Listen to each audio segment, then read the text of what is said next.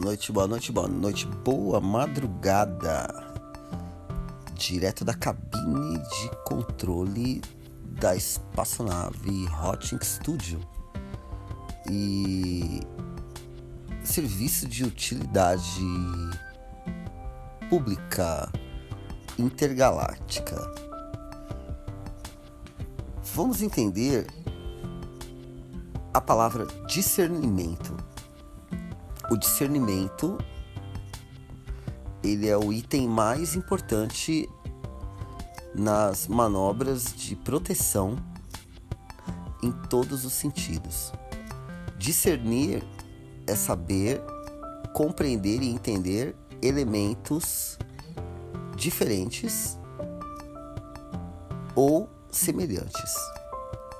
E principalmente como eles são, o que eles causam, como eles agem e de que maneira eles participam da nossa existência. E o que todo ser humano busca é a preservação da própria existência. Todo mundo quer proteger a sua existência, a sua linhagem, a sua etnia, o seu prazer próprio, o seu desejo. Todos querem proteger aquilo que é importante para cada um, né? E eu vou fazer uma analogia e aí vocês encaixam é, aonde vocês quiserem. É, vamos colocar uma questão é, em que eu quero saber a diferença do lixo que eu coloquei para fora da minha casa ontem e o lixo que eu coloquei para fora da minha casa hoje.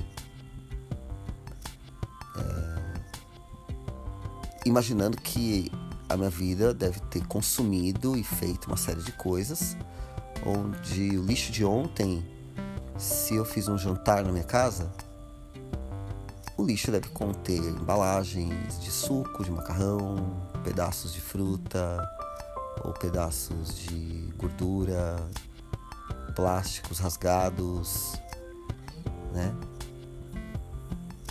Pets de refrigerante, garrafas de vinho, e hoje, vamos supor que eu fiz uma faxina na minha casa e o meu lixo de hoje contém copos descartáveis, pratos quebrados, vidro, ele contém poeira, né? E papéis, papéis do banheiro, né? Restos de, de tudo que eu recolhi do dia de hoje.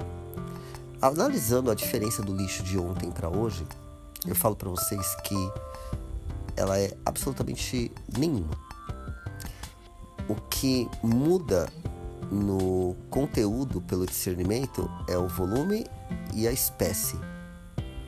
Porém, a proveniência e o destino são os mesmos. Lixo é lixo. Porque se fosse um outro algo para eu entender, ele não estaria sendo descartado, não estaria sendo jogado fora. Se fosse uma outra coisa, ele seria outra coisa a não ser lixo. Se eu coloquei para fora, como eu coloquei o de ontem, ele é igual. Então, quando a gente perde o discernimento das coisas, você pega o lixo e traz ele para dentro da sua casa e coloca ele como enfeite.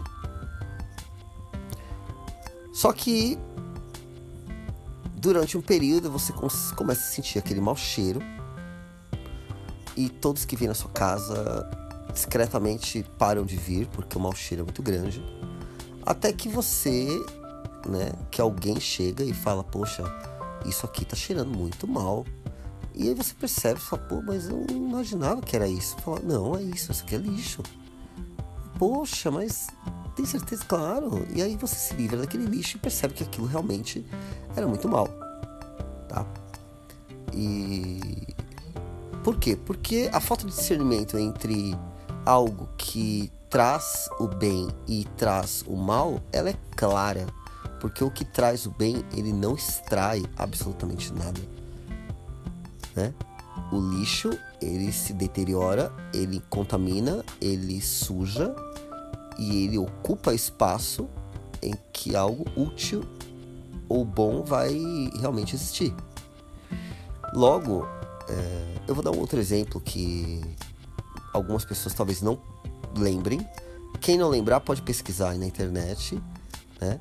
Mas quem se lembra do caso do Césio 137? O caso do Césio 137 foram encontradas latas é, numa cidade, né? Do, inter, do, interior, cidades bem afastadas, com pessoas bem humildes, bem, bem simples. E essas pessoas abrindo, encontraram algumas, algumas coisas que, se não me engano, foi num lixão, inclusive. E abriram essas cápsulas aí de Césio. E o conteúdo da cápsula, ele reagia à luz. E aí o que acontece? No escuro ele brilhava. E as pessoas pegaram essa cápsula de Césio e começaram a passar no corpo, porque era bonito, ficava brilhando no escuro. E, no entanto, era um material radioativo extremamente tóxico e contaminante, né? Que era o lixo de urânio, assim, radioativo. E o que acontece? Aquilo causou uma desgraça causam morte, contaminação, isolamento absurdo. Ou seja, as pessoas trouxeram o lixo apenas olhando para a beleza e foi fatal para algumas pessoas. Pela falta de conhecimento, pela falta de discernimento. Poxa, mas uma pessoa leiga, uma pessoa é, humilde, uma pessoa que não tem acesso ao conhecimento, ela é obrigada a saber isso? Não, ela não é obrigada a saber mas nós devemos preservar a nossa autoexistência dando um passo para trás de tudo aquilo que a gente não conhece e sempre estar aberto a ouvir, né? E discernir, observar, compreender, né? E quem acaba sendo é, atingido fatalmente por isso, realmente é o que é o mais fraco e é o mais simples é o que vê menos perigo em tudo. E a nossa vida a gente acaba fazendo a mesma coisa. Nós trazemos pessoas tóxicas, amigos, relações, trabalhos, parcerias para dentro da nossa vida, às vezes por um brilho. Mas a gente não sabe o que é aquele brilho. Aquele brilho pode ser a luz do trem vindo te atropelar Aquele brilho pode ser o, o fogo no barril de pólvora. Aquele brilho pode ser a fusão nuclear, né, da hora zero. E aquele brilho pode ser o Césio 137, que você traz a pessoa para dentro da sua vida, se banha inteiro com a beleza e com tudo que ela tem de bom. E quando você percebe você se contaminou com algo tóxico, mortal, perigoso e às vezes irreversível. Então, o discernimento ele serve para que você compreenda a diferença no que te faz bem e no que te faz mal. A diferença no que presta e no que não presta. A diferença entre o lixo e o útil e principalmente a diferença da luz que conduz e a luz que prenuncia o fim. Então, nem tudo que reluz conduz. Vamos ser cuidadosos, vamos exercitar o discernimento e o questionamento tem que vir acompanhado sempre da pesquisa da não ignorância e preguiça em entender e compreender fatos que são absolutamente incompreensíveis. Ignorar o incompreensível é você abrir a porta para o Césio 137. Então, vamos discernir para preservar e sobreviver. ótima noite. Voltando para a cabine de controle, Hotting Studio, Spaceship. Abraço, ligando esse espaço.